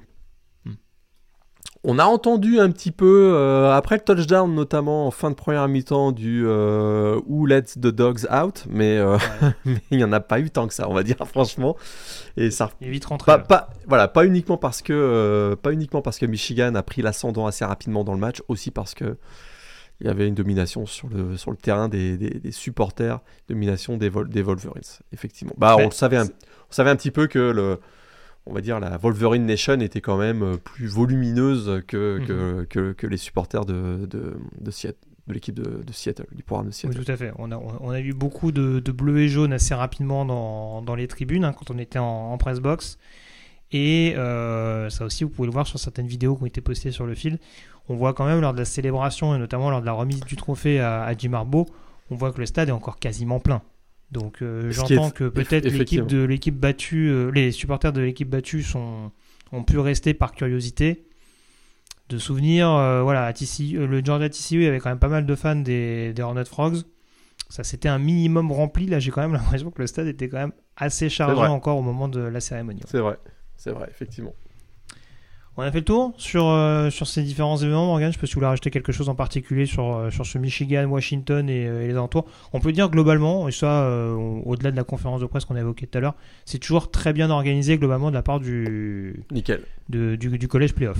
Ça, Écoute, il n'y a pas de fausse note. Écoute, non, il y a, écoute, toutes les ressources qui nous sont données pour couvrir cette finale sont, écoute, rien à dire. Ouais, L'hébergement, euh, hébergement, la nourriture, les activités en- à, à côté. Bon, l'hébergement, il paraît que c'est perfectible parce que des fois on oublie des noms, euh, on oublie des noms euh, sur, sur des chambres, mais, Ah, C'est vrai, ah oui, je oui, effectivement. Pas de fausse, pas de, mais pas c'est de fausse pas de la faute du collège playoff. pas de, pas de fausse note, je ne sais pas finalement, parce que effectivement, j'ai une petite mésaventure moi en arrivant à l'accueil. hein. Ah, il n'y avait pas de chambre réservée à mon nom, mais ça s'était quand même réglé assez, ça s'est quand même réglé Ouais. assez, assez rapidement. Ouais, mais voilà, ça, je- c'est- ça, c'est- c'est des petits trucs, mais globalement, oui, je te rejoins. C'est sûr qu'il y avait vraiment une réactivité en termes de, de ressources sur, euh, sur des déclarations, des informations, euh, notamment sur, euh, sur ce qui vient le jour J, le jour d'après. Enfin voilà, pour, pour vraiment faire en sorte de, de cadrer sa journée comme il fallait. Le seul petit bémol que j'ai trouvé, après je te laisse enchaîner parce que tu allais rajouter autre chose, mais on, on aurait peut-être aimé faire des petites vidéos euh, justement complémentaires un petit peu de ce qu'on avait fait l'année dernière. C'est vrai que c'était compliqué quand même de trouver des endroits aux abords, du, aux abords de l'hôtel notamment qui soient pas bruyants et qui nous permettent justement de vous proposer euh, du contenu de qualité. Donc ça, ça a peut-être été le petit bémol, mais c'est encore une fois, c'est pas spécialement du fait du comité du de, de l'organisation du collège playoff. Tout à fait. Et puis tu as fait ton petit tour sur les sièges massants comme. Oh là là là, là, oui, oui, Comme oui, cha- ça, ça, comme c'était- Comme maintenant, ça terrible. devient une comme ça devient une tradition maintenant. c'est terrible. Franchement, c'est, ce sont des machines de torture, mais euh, parce que ça, parce que tu sais, ça, ça, ça t'écrase un petit peu les, les- le- ça t'écrase. Les verts. C'est pas, c'est pas très valorisant comme ça, mais euh, non, mais Morgan, Morgan me l'a dit, il a vu d'autres gens carrément euh, secouer Ah bah, littéralement sur le fauteuil. Alors, je ne sais pas il- quelle, quelle, quelle option ils avaient choisi, quel mode ils avaient enclenché, Euh, mais c'est ouais, c'est le, petit moment où ça, va de haut en bas, ça remonte, ça, te masse vraiment le tour des pieds des mains. C'est ah, quelque chose. de- voilà, c'est je- j'en parle très égoïstement, mais c'est vraiment. euh, c'était très très très fun à faire. Voilà, je ne regrette pas. C'était un gros investissement d'aller aux États-Unis juste pour ça. mais, mais en l'occurrence, ça valait clairement le coup. Euh, du coup, je sais plus, j'allais rajouter quelque chose, mais si ça me revient, je le préciserai tout à l'heure. On va peut-être parler, on va peut-être passer Morgan à la finale FCS. Ouais. Euh, qu'on aurait bien aimé suivre un peu plus en détail dimanche. On n'a pas été gâté parce qu'on s'attendait à ce que ce soit un peu compliqué avec le multiplex NFL, on dira en face. Euh, on a quand même réussi à, pouvoir le voir euh, par la suite. Ce match entre South Dakota State numéro 1 et Montana numéro 2. Il n'y avait pas qu'en première division universitaire euh, que les deux meilleures équipes classées s'affrontaient en finale. Ça a, été un match longtemps accroché malgré tout, malgré ce que le score peut entendre. Une victoire 23 à 3 au final des, des Jack Rabbits. Mais on va dire qu'on a, un petit peu à l'instar de Washington, j'ai envie de dire, du côté de Montana, on s'est accroché, mais on n'y a jamais vraiment cru sur la durée. Non, parce que l'attaque des, Grizzlies, effectivement, a été euh, rapidement annihilée, on va dire, par la défense incroyable de SDSU. Euh, écoute, c'est 273 yards au total pour l'attaque de Montana. C'est bien loin de la moyenne euh, par match de cette équipe cette saison. 5 sacs également pour la défense de SDSU dans ce match. Et écoute, la défense des Jack Rabbits termine les playoffs, 4 matchs donc, en ayant accordé 15 points au total, deux blanchissages. Euh, ben voilà, il y avait quasiment aucune chance. Alors c'est vrai qu'ils se sont aucune chance pour Montana. Les Grizzlies se sont accrochés au tableau d'affichage, on va dire, puisque c'était 7 à 3 à la mi-temps. Mais ce n'était qu'une question de temps avant que euh, les Jack Rabbits prennent l'avantage. C'était la troisième finale en 4 ans hein, pour cette équipe de Jack Rabbits. Euh, troisième finale pour la plupart des joueurs cadres de cette équipe. Et la différence d'expérience à ce niveau, c'est clairement faire sentir notamment à l'image de Mark Gronowski, le MVP de cette finale 13 sur 21 à la passe 175 yards, un touchdown à la passe, un touchdown au sol, MVP donc. Il rejoint Carson Vance et Brock Jensen parmi les quarterbacks qui ont remporté deux titres de champion national FCS. Bah, c'est 29 victoires d'affilée hein, pour South Dakota State. et ce qui est quand même cool, c'est le, premier titre de champion national FCS pour Jimmy Rogers, qui avait quand même la lourde tâche de succéder au légendaire. on va parler d'une autre légende dans quelques minutes là, mais du, au légendaire John Stiegelmeier, qui avait euh, pris sa retraite effectivement après le titre de l'an passé. Écoute, Jimmy Rogers, première saison après sa promotion, euh, il était le coordinateur défensif de l'équipe. 15-0 son bilan champion national. Pas mal quand même. Hein Pas mal, ouais. Mais euh, oui, oui, non, c'est sûr que voilà, du côté de Montana, on a joué sur des armes qu'on connaissait, à savoir la défense. Mais c'est sûr qu'au niveau de l'attaque, euh, avec, euh, avec 3 turnovers et un jeu au sol qui a été parfaitement muselé, c'était un petit peu trop compliqué. Tu voulais rajouter? Et une toute petite anecdote sur Jimmy Rogers. Bah, il était le capitaine des Jack Rabbits alors qu'il était linebacker de l'équipe en 2009. Et il était le capitaine de l'équipe des Jack Rabbits qui avait participé au premier playoff de l'histoire de South Dakota State. Et euh, cette année-là, en 2009, ils ont premier playoff, ils avaient une avance de 27 points qu'ils ont laissé filer pour finalement s'incliner face à Montana. C'est pas c'est pas une belle euh, c'est pas une belle revanche pour lui. Hein, c'est une petite anecdote euh, assez sympa. Très bien. Bon voilà en tout cas sur sur ce succès confirmé pour les Jack Rabbits donc double vainqueur FCS euh, de suite. On va pouvoir donc terminer Morgan cette émission avec euh, cette page consacrée à euh, Nick Saban puisque c'est la bombe de cette deuxième partie de semaine le départ à la retraite donc de celui qui était âgé de je dis qui était hein, je parle au passé mais je parle sur sa carrière de, sportive hein, sur ouais c'est ça sur le sur son rôle de head coach seulement entre guillemets âgé de 72 ans alors c'est vrai que il les faisait pas forcément. Hein. C'est parce qu'il sautait euh, un petit peu. On, sentait quand même une certaine énergie l'animant. Après, je pense qu'au bout d'un moment, on a peut-être envie de, de tourner la page. Euh, je rappelle juste rapidement son, son parcours, Morgan, hein, parce que euh, c'est sûr qu'on s'en rappelle ces dernières années, notamment du côté de Bama. Je dis ces dernières années, ça a quand même duré 17 ans. Hein. son passage bah, y a beaucoup de, de, de Tuscaloosa. Il y a beaucoup de nos auditeurs qui n'ont jamais connu Alabama sans Nick Saban. Sans Nick Saban et qui n'ont jamais connu le collège football finalement sans Dark Vador et l'Empire. Donc euh, c'est un événement bah, majeur. Et je, rappelle qu'à titre personnel, j'ai découvert la NCA en 2008. En tout cas, je m'y suis intéressé en détail en 2008. Et voilà. Eh ben, eh, voilà. L'année où l'année Obama va notamment. Alors c'était 2008 2009 peut-être. L'année où Obama justement bat, bat, Texas en finale nationale. Donc oui, ça a un petit peu donné là à la suprématie qui allait suivre derrière. Donc head coach notamment de Toledo en 1990. Il y resté qu'une année avant de, rejoindre les Cleveland Browns en tant qu'ordinateur défensif de Bill Belichick. Ouais, et euh, d'ailleurs sa seule année à Toledo, c'est quand même euh, champion de la MAC. Hein. Il fait pas les choses, il fait pas les choses euh, à moitié. Hein. Exactement. ensuite, on a eu un retour du côté de Michigan State, 95-99. Hein, Je dis retour parce qu'il était coordinateur défensif une décennie plus tôt. On en avait parlé à l'occasion de certains yearbooks, mais bon, faut quand même rappeler qu'à l'époque, les Spartans, c'est vraiment au fond, au fond du trou. Et il a réussi à les remettre notamment sur, sur la carte nationale en sortant notamment quelques receveurs. On pense à Plaxico Burress, Derek Mason, enfin voilà, quelques, quelques joueurs notamment qu'il avait réussi à, recruter du côté distancing. Tout ça lui avait permis de se faire repérer par, LSU au début, au début du 21e siècle, arrivé en 2000 à LSU et il est champion en 2003 avec les Tigers une petite expérience NFL euh, de deux ans euh, très peu concluante à Miami pour lui faire prendre conscience que bah, la NFL c'est sans doute pas là où ça lui plaît. Hein. Euh, une fiche positive et une fiche négative dans la foulée. Et finalement, retour assez rapidement en college football. Arrivé du côté d'Alabama. N'en déplaise à un certain Rich Rodriguez, Morgan, parce que c'est un peu la, belle histoire de tout ça, de cette collaboration. C'est que Nick Saban est nommé head coach du côté d'Alabama le 3 janvier 2007, après que Rich Rodriguez ait, ait écourté euh, le Crimson Tide, en tout cas que les deux parties n'aient pas réussi à se mettre d'accord. Rich, Rodriguez, Rich Rodriguez qui était à l'époque à West Virginia de mémoire. West Virginia. Et tu fais bien de mentionner ça, c'est que l'histoire est incroyable, c'est que Rich Rodriguez avait accepté l'offre dans un premier temps d'Alabama, mais ils n'ont pas réussi à se mettre en, d'accord sur des détails du contrat. Finalement, il a ce qu'on dirait aujourd'hui décommit, on va dire. Et, euh, et à l'époque, pour, pour vraiment voir le parcours euh, euh, réalisé par, par Nick Saban, à l'époque, tout le monde se fout de la gueule, je veux le dire franchement, de Alabama. C'est une époque où Alabama est au fond du trou.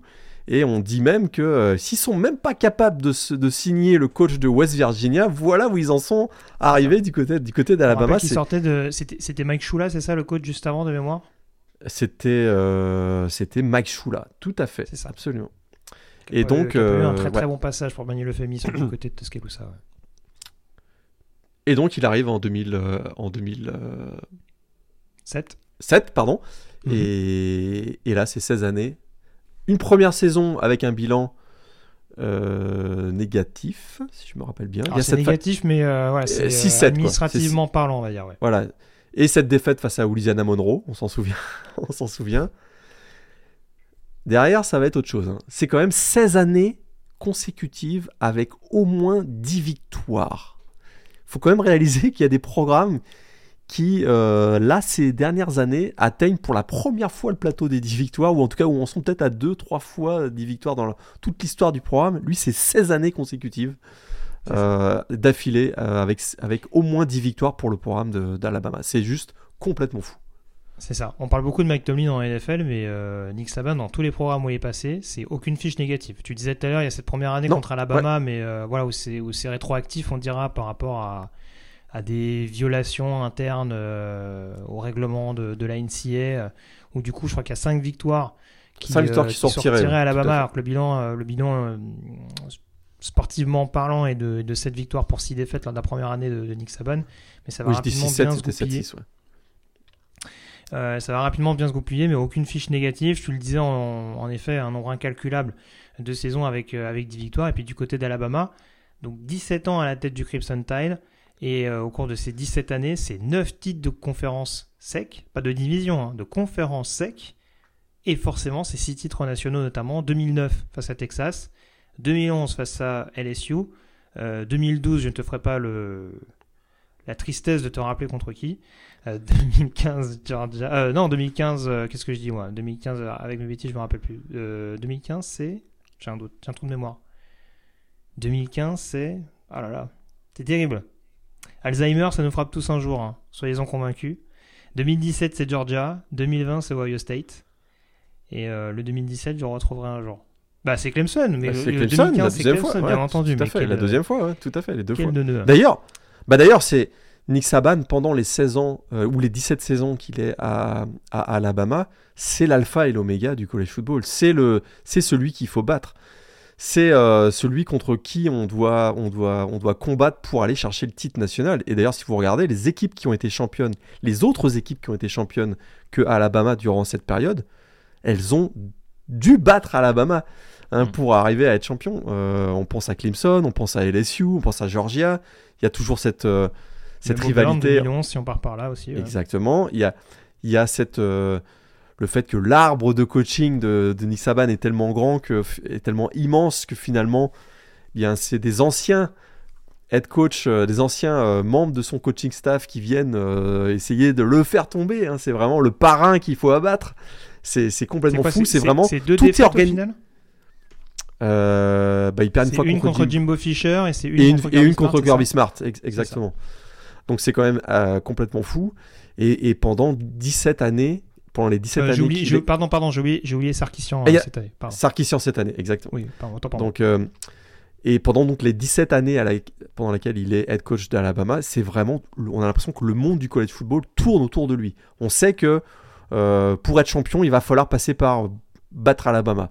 Euh, c'est vraiment c'est assez incroyable et l'influence qu'il a eu, pas uniquement sur le, sur le terrain, mais aussi sur le terrain. On peut parler des, des 44 joueurs qu'il a, a développés qui, sont- qui sont devenus des, des, euh, des premiers tours de draft et je pourrais vous les lister, vous les retrouverez sur le, compte Twitter de, Blue Pennant, c'est juste hallucinant.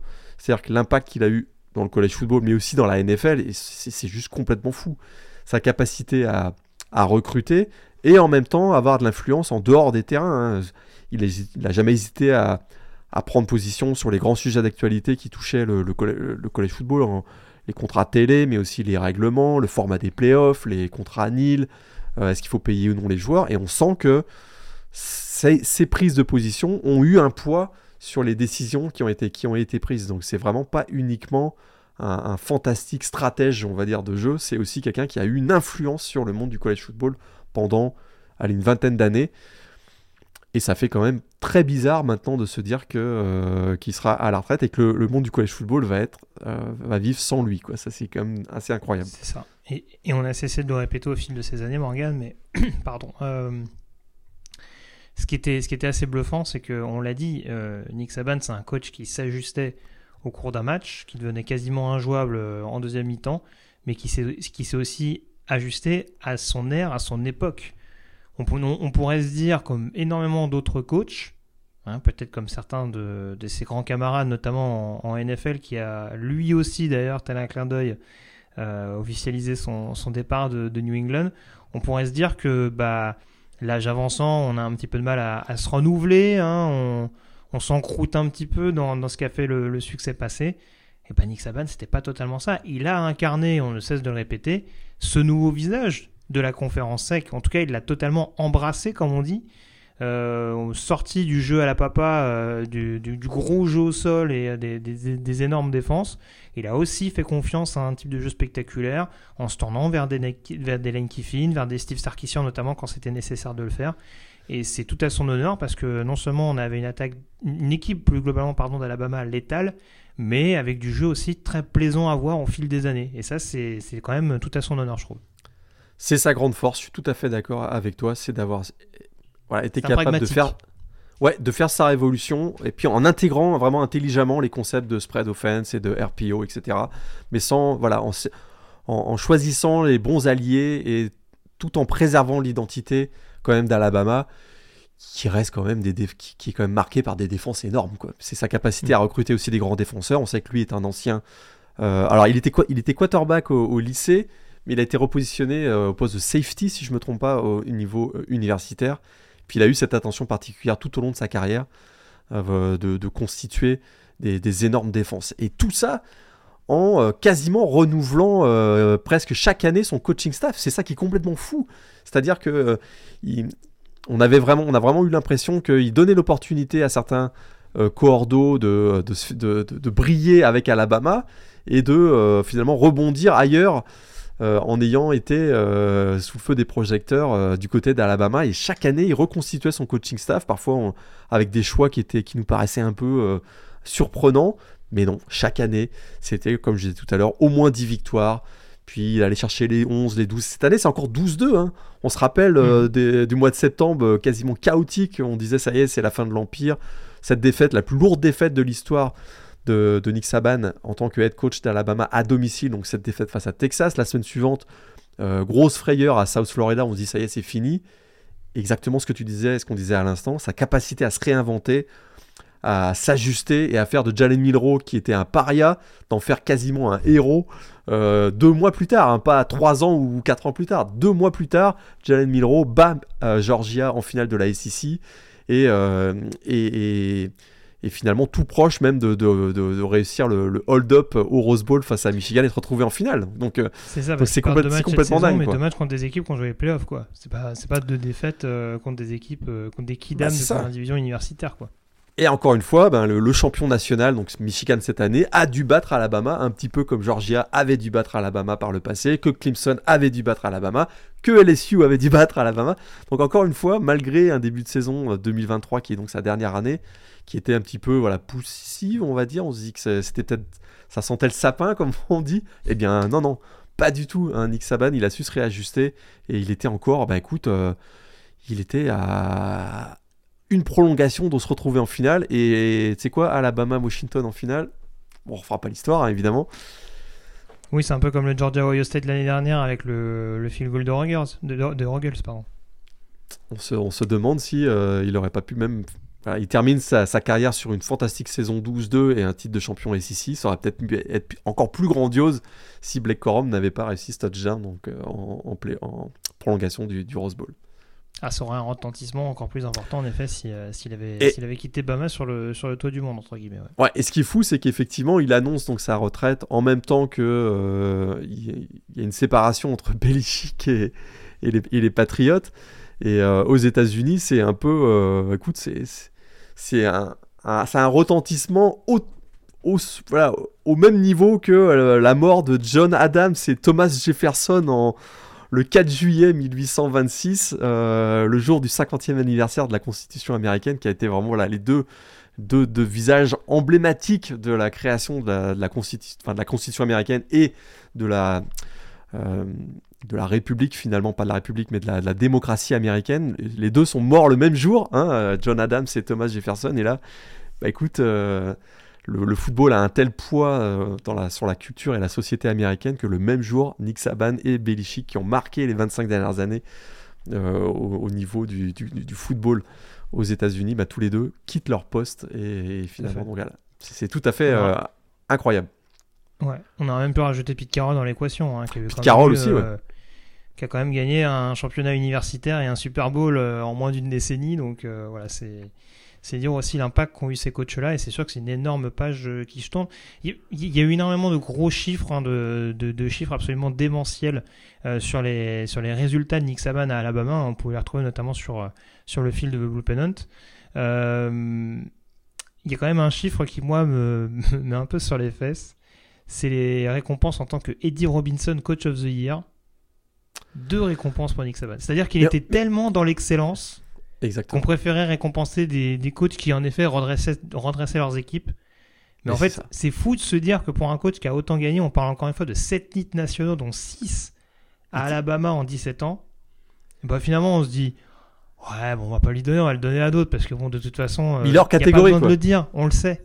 Il était hors catégorie parce que sinon il en, aurait, il en aurait remporté euh, 12 ou 15. Donc euh, voilà, c'est c'est quand même assez notable. Je posais la question tout à l'heure en introduction. Alors déjà, juste pour la précision, euh, Nick Saban coachait euh, durant son cursus universitaire, parce qu'il a, tu le disais, il a, il a, il a joué comme quarterback, notamment du côté du programme de Kent State. Coaché à l'époque Ouais. par un certain Dom James. Et ça fait un petit peu Oui. écho en Oui, plus à ce qu'on disait en introduction, puisque Don James, hein, pour ceux qui ne le sauraient pas, donc c'est l'ancien coach également des Washington Huskies, celui qui a emmené Washington, celui qui avait emmené Washington à son dernier titre national en date, à savoir euh, 1991. Donc, euh, donc voilà, quand on voit aussi le, la belle carrière qu'a eu Don James, on voit que ça a bien bien déteint. On parle beaucoup de l'arbre de coaching de, de Nick Saban, mais là très clairement, euh, voilà, la pomme n'est pas tombée loin loin de l'arbre euh, également sur, euh, sur, le- sur cette transmission de savoir. Même si en effet il y a eu un peu plus de championnats nationaux en escarcelle euh, du désormais futur ex-coach d'Alabama. Si je poursuis sur mon propos, est-ce qu'on a affaire au meilleur coach de l'histoire du college football Certains pourront le parler de Bear Bryant par exemple. Oui, il y, a- bah, il y en a des. C'est sûr qu'il y a, des- il y y a des, il y a des coachs euh, de légende, hein, Bear Bryant, Woody Hayes, euh, évidemment euh, du côté Royal. Voilà. Tom Osborne à Nebraska, faut quand même le, le- le mentionner. Bud Wilkinson à Oklahoma, je pense. Bah, je, vais, je vais mentionner deux noms qui sont plus chers à mon cœur, Frank Lee Brian et, et, et- et- non, voilà, Brian Kelly bien sûr. Frank Lee et, et Knut Rockne du côté de Notre-Dame qui sont aussi des légendes et- évidemment. Chopa, Joe Paterno, euh, malgré la, la controverse de sa fin de carrière, ça reste quand même une légende également. Mais écoute, je crois que The Greatest of All Time, The GOAT, euh, vient de partir à la retraite, je crois. Voilà. Et du côté de Michigan, euh, déjà qu'on était un peu en transe ces dernières heures pour fêter un titre qu'on attendait depuis 26 ans. Le fait de se dire qu'on a envoyé Nick Saban à la retraite, je pense que ça ne va pas en faire descendre beaucoup du nuage euh, au cours de ce début du mois de janvier. Donc euh, voilà. C'est un bon début d'année 2024 pour les fans des Wolverines Tout à fait. globalement. Et c'est ce qu'on retiendra. Euh, pour les rumeurs concernant euh, sa succession, il y a plusieurs noms qui reviennent, alors des noms à prendre plus ou moins au sérieux. Est-ce qu'on peut dire à l'heure actuelle que les deux favoris sont peut-être Mike Norvell de Florida State dans une moindre mesure Il y a quand même une grosse, grosse, grosse cote Dan Lanning du côté Ah d'Alabama. bah non pendant qu'on enregistre cette émission, il a, il a annoncé qu'il ne serait pas le head coach d'Alabama et qu'il euh, restait engagé envers Oregon. Donc, euh, donc ce ne sera pas Dan Lanning, qui, qui effectivement paraissait être le, voilà, le candidat idéal, euh, rajeunissement, un lien avec la culture de l'Alabama, puisqu'il il connaît aussi Nick Saban, Ancien assistant. ouais. ancien assistant. Donc il y avait, il y avait vraiment, voilà, c'est- ça semblait évident, mais il semble que euh, le patron de Tant mieux Nike... pour les fans trouve- d'Oregon, hein, parce que c'est vrai qu'ils sont beaucoup pillés les head coachs ces dernières années. Donc, Ah, euh, exactement, mieux après Mario bien pour, Cristobal. euh, après Mario Cristobal, effectivement. Puis euh, le patron de Nike a, a, dû trouver les bons arguments pour le faire changer, pour le faire changer d'avis, peut-être. Il a trouvé chaussures à son pied.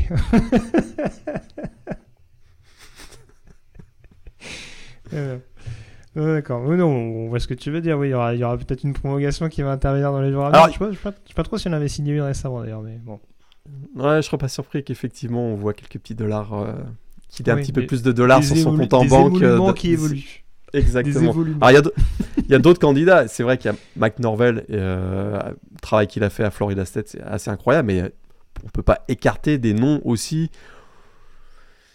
qui sont euh, des candidats potentiels, même s'il n'y a aucune rumeur, il n'y a, aucune, il y a rien du tout. Mais Dabo Sweeney, c'est un ancien étudiant d'Alabama, faut le rappeler quand même. Et on a toujours eu l'impression. pas très très bien vu sur le campus. Hein. Oui, il y a eu quelques petites vidéos qu'on a vues sur les réseaux sociaux où certains, euh, certains fans d'Alabama semblaient pas très euh, enthousiastes à l'idée qu'ils reviennent, mais c'est pas eux qui prennent la décision. Euh. Est-ce que tu trouves qu'il est trop truculent pour être head coach d'Alabama? En tout cas, pour prendre la suite de Nick Saban. peut-être, peut-être, effectivement. Mais parce qu'il y, avait ça aussi, il y avait ça aussi avec Saban, c'est que il avait son franc parler, mais il y avait un côté sobre mais efficace. Alors, non, pas que Dabo Sweeney n'ait pas été efficace, puisqu'en l'occurrence, il a déjà battu Nick Saban. Il a fait partie justement de ces coachs qui ont battu. Euh, bah, deux euh, fois. Qui ont battu, et d'ailleurs plusieurs fois, hein, parce qu'il y, a quand même deux finales nationales où il, bat, où il bat Nick Saban en confrontation directe. Mais c'est vrai que c'est pas le même état d'esprit, et surtout, on est dans une sensation où Dabo Sweeney arrive un, peu. Et un peu sur la pente descendante du côté de Clemson. Donc d'un côté, on se dit, est-ce que ça peut être l'occasion pour lui de rebondir si la direction athlétique est intéressée? Mais là, on parle quand même d'une année où il a fini 4... Je te vois faire l'amour, mais on parle d'une saison où ils étaient quatrième, cinquième meilleure équipe de la CC, quoi. Dans les standards de Clemson ces dernières années avec les classes de recrutement, on peut se dire que, euh, notamment offensivement, Davos Sweeney c'est un peu perdu. Oui, oui, tout à fait, mais ça, reste. attention, quand même... hein, on, parle d'un des meilleurs coachs de, première division universitaire, bien entendu. Peut-être que c'est juste un creux qu'il y a du côté de Clemson. Peut-être que aussi il s'impatiente parce que il a toujours, euh, il a jamais forcément caché son intérêt pour le poste d'Alabama euh, une fois que Dabo Sweeney, euh, pardon, une fois que Nick Saban sera parti à la retraite. Moi, je trouve qu'il match très bien avec l'état d'esprit de l'État d'Alabama, si tu vois ce que je veux dire. euh, je serais pas surpris que, effectivement, du côté de Alabama, on a été ravi évidemment de euh, des exploits qu'a réalisé Nick Saban. Sur le plan, on va dire, euh, on, va, on va arrêter de tourner autour du pot, hein, mais sur le plan politique, on va dire que Nick Saban n'était pas forcément du même camp que le gouverneur de l'Alabama. Alors que ce n'est pas le cas pour Dabo Sweeney, qui est un grand ami euh, d'une des candidates pour, le, pour, la, pour la primaire américaine républicaine. Donc ça pourrait jouer ah. en sa faveur, peut-être. Euh, mais bon. Il y a un autre nom hein, dont on peut parler quand même, qui serait quand même assez funky et rock'n'roll. Euh, Len Kiffin. Ça serait quand même. C'est vrai que là, il ah, en fait beaucoup, Len Kiffin. J'ai déjà, j'ai déjà un peu plus de mal à le visualiser. Il y a, cette, il y a ces rumeurs Kiffin et Sarkissian, mais j'y crois déjà beaucoup moins. Ah, il faut pas oublier non plus, parce que Dan Lanning tout à, donc, aurait même si on lui a peut-être pas proposé le poste, mais en tout cas, il a anticipé euh, une peut-être offre qu'il pourrait recevoir en disant qu'il n'est pas intéressé par le poste d'Alabama. Il faut jamais oublier que c'est peut-être euh, une fois dans une vie qu'on a l'offre, la possibilité d'être head coach à, Alabama. Il faut quand même y réfléchir à deux fois. Il faut quand même y réfléchir à deux fois. Il faut aussi penser. Quand on sait, quand on sait le poids qu'a la conférence sec aujourd'hui, encore plus avec l'injection de, euh, de Texas et d'Oklahoma dans, dans, le cocktail, quand on voit ce qu'a mis en place Nick Saban aujourd'hui du côté de Bama, même si tout est un peu relatif, parce que forcément, il va y avoir ce, cette liberté offerte aux étudiants athlètes, et tu vas peut-être parler des premières conséquences dans quelques secondes, euh, de potentiellement pouvoir partir, transférer avec l'officialisation du départ du, head coach. Mais il y a quand même une situation qui est idyllique malgré tout pour n'importe quel coach aujourd'hui qui reprend Alabama parce que tu as des ressources et une vraie force de frappe intéressante, une vraie attractivité au sein du pays. Donc, euh, en effet, je te rejoins, on n'est clairement pas dans la même situation que quand Nick Saban arrive du côté de Tuscaloosa en 2007. Et je réinsiste, c'est une fois dans une vie qu'on peut avoir l'offre d'être le head coach d'Alabama. Il faut quand même y réfléchir à deux fois avant de dire non. Euh, dire non à Alabama, c'est peut-être claquer la porte à. Le programme s'en souviendra. Le programme s'en souviendra. Et Len Kiffin, je pense qu'il peut, euh, il peut, il peut y réfléchir à deux fois. Il fait un petit peu le malin là sur les réseaux sociaux, en, voilà, en, c'est pas son genre. C'est pas son genre du tout, en, allant un peu, euh, voilà, séduire ou faire de la séduction auprès des, des, prospects ou ceux qui ont récemment signé leur, leur lettre d'intention à, à, Alabama. On sait aussi que un il y a un club de boosters qui s'appelle le Red Elephant Club qui est très très influent du côté d'Alabama. C'était le, c'était celui qu'ils ont identifié il y a quelques années pour succéder à, à, Nick Saban. Donc il faudra, euh, encore une fois, faut se, se méfier. Bah, tout à l'heure, on a parlé. Le club se, se trompe jamais. Pardon, je, ne peux pas lutter. Je ne peux pas lutter. Je ne peux pas lutter. Je ne peux pas lutter. Calen de bord, on en parlait tout à l'heure. Euh, une ascension fulgurante. Il n'y a pas que Michigan qui s'en rend compte qu'il a une ascension fulgurante, hein, donc, euh, donc ça peut être. En plus, voilà, il c'est quelqu'un du sud, hein, plutôt. Il a aucune connexion avec le Michigan par ailleurs. Tu vas me donner le nom qui va me faire rigoler, c'est ça après? Mike Norvell, mais il peut y avoir Steve Sarkisian aussi, hein, donc euh, ah qui était aussi l'enfant chéri, l'enfant chéri qui, était voilà celui. alors peut-être Autant un, club de boosters avait identifié euh, Len Kiffin comme le successeur idéal pour, euh, pour Nick Saban. Nick Saban, lui, il a toujours eu une relation très proche avec Steve Sarkisian. Donc, euh, qu'il a vraiment pris sous son aile à un moment où ça allait, où il y avait des difficultés dans la vie personnelle de Steve Sarkisian. il s'en est souvenu, ça, Steve Sarkisian. Et peut-être qu'effectivement, lui, comme Len Kiffin, il va y penser à deux fois quand on, s'il a une offre de Alabama, dire, eh ben, c'est peut-être une fois dans sa vie qu'on peut être coach, être coach d'Alabama. C'est sûr. Quand je, quand je, parlais de nom euh, qui me faisait un peu rigoler, je pensais. Non, j'ai pas osé. Ouais, j'ai pas osé parce que ce serait euh, bah, Bill Belichick, mais. non, pas Bill Belichick, mais non, je pensais plus à. Parce que ça, oui, je pense que c'est farfelu. Ouais. Bill Belichick qui part de New England. Je pense que lui, son objectif, c'est d'aller battre le, record du nombre de victoires en NFL et que le college football, c'est pas dans sa considération à l'heure actuelle. ça te réjouit pas trop euh, d'ailleurs qu'il puisse finir à Atlanta. Ça, je, ça c'est un, ça c'est un autre débat. On n'a pas le temps pour ça, là, Mais mais du coup, euh, non, j'avais vu passer James Franklin, je me dis, hmm. vu l'historique de James Franklin dans les gros rendez-vous, euh, je vois pas trop euh, les boosters d'Alabama hyper excités à l'idée de se dire, ouais, va, quand on va jouer Georgia, ce sera bien d'avoir James Franklin avec nous. Même si on sait qu'il y a un passé dans la SEC, hein, on rappelle l'ancien coach de Vanderbilt, il connaît un peu la région. Mais c'est autant je trouve que c'est un excellent recruteur, autant je pense qu'il lui manque peut-être le côté un peu un peu clutch entre guillemets en tant que coach. Après, on disait ça aussi de Sarkisian l'année dernière et il a envoyé Texas en playoff, donc c'est sûr que si on lui fait confiance, peut-être que, mais ouais, c'est parmi tous les noms que tu as cités, c'est peut-être pas celui qui me fait le plus rêver, tu vois. Puis euh, ouais, écoute, euh, moi, Len Kiffin. Euh, et puis là, je pense que ce sera un coach qui a au moins joué les playoffs une fois depuis qu'il a ou, qui a un lien vraiment très fort avec Alabama, ou qui a au moins fait une campagne de playoff euh, depuis, depuis 2014. C'est aussi pour ça que. Peut-être. Lennings, c'était plus en tant que coordinateur défensif, mais maintenant, si l'équation ne se pose plus, euh, oui. Pour moi, ce serait plus euh, Sweeney ou. Alors, Norvel, du coup, ça rentre pas trop dans ce calcul-là, mais. Oui, Sweeney, pourquoi pas, ouais. Ça me paraît pas déconnant, ou. Ouais. Mais Kiffin Sarkisian, j'ai du mal à y croire. Bref. Bon, mais c'est vrai que c'est vrai qu'Kiffin, il a pas l'habitude de claquer la porte à des programmes après. C'est sûr. Et du coup, je parlais des premières implications. On a quand même eu cette nouvelle concernant ah bah. le, le receveur Ryan Williams. Ouais, Ryan Williams, donc euh, receveur 5 étoiles, qui effectivement, bah, quelques minutes après l'annonce hein, de la retraite de Nick Saban, a décommit. Alors, il fait pas partie des joueurs qui avaient signé leur lettre, qui ont signé leur lettre d'intention en décembre. Il était encore euh, juste engagé verbalement. il a fait un peu monter les enchères pendant, le, pendant la early signing période en précisant qu'il allait à Bama, mais qu'officiellement, officiellement, il n'y a jamais aucun document qui est arrivé du côté du campus. Ouais. Ouais, puis ça veut pas dire qu'il finira pas à Alabama d'ailleurs, hein. c'est juste qu'il a décommit, puis peut-être qu'en fonction de l'évolution du poste de head coach, il va, il va finalement. Bah, oui, de toute façon, oui, pardon, j'allais dire, de toute façon, la deuxième fenêtre de recrutement, on rappelle, le National Signing Day, c'est début février, donc euh, il y a encore un petit peu de temps en fonction du nom qui est annoncé pour voir euh, l'impact que ça va avoir sur les futurs recrues potentiels. Alors l'autre chose par contre, c'est que euh, bah, ce sont les règles NCA qui ont été, qui ont été ajustées il y, a, quelques années maintenant, 2-3 ans.